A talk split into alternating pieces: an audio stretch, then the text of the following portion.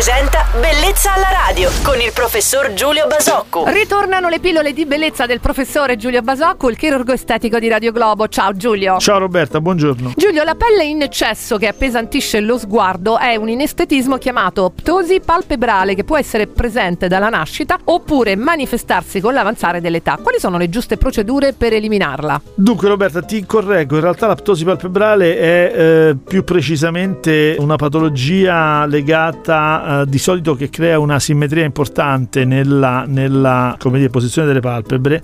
Comincio da capo, nel senso che la ptosi palpebrale è la discesa delle palpebre. In realtà si definisce però ptosi non quella estetica che riguarda pazienti, i pazienti che hanno un rilassamento delle palpebre, ma ptosi si riferisce a quella legata a una ipotrofia o una cattiva funzione di un muscolo elevatore della palpebra che genera una asimmetria importante nell'elevazione di, questo, di, questo, di questa struttura. La correzione è una correzione molto complessa ed è una correzione legata alla, all'isolamento e identificazione di questa struttura muscolare e alla sua ricollocazione, la sua riregolazione rispetto al sollevamento. È un intervento tra l'altro che dà dei risultati relativamente buoni, non assolutamente buoni, ma che va eh, molto spesso effettuato perché, ripeto, eh, il disagio che il paziente ne, ne, ne, ha è sempre abbastanza importante. Bene Giulio, grazie per aver soddisfatto le mie curiosità di oggi. Le pillole di bellezza del nostro chirurgo estetico Giulio Basocco tornano domenica mattina su Radio Globo. Passa un felice weekend, ciao Giulio. Ciao Roberta, anche a voi. Bellezza alla radio.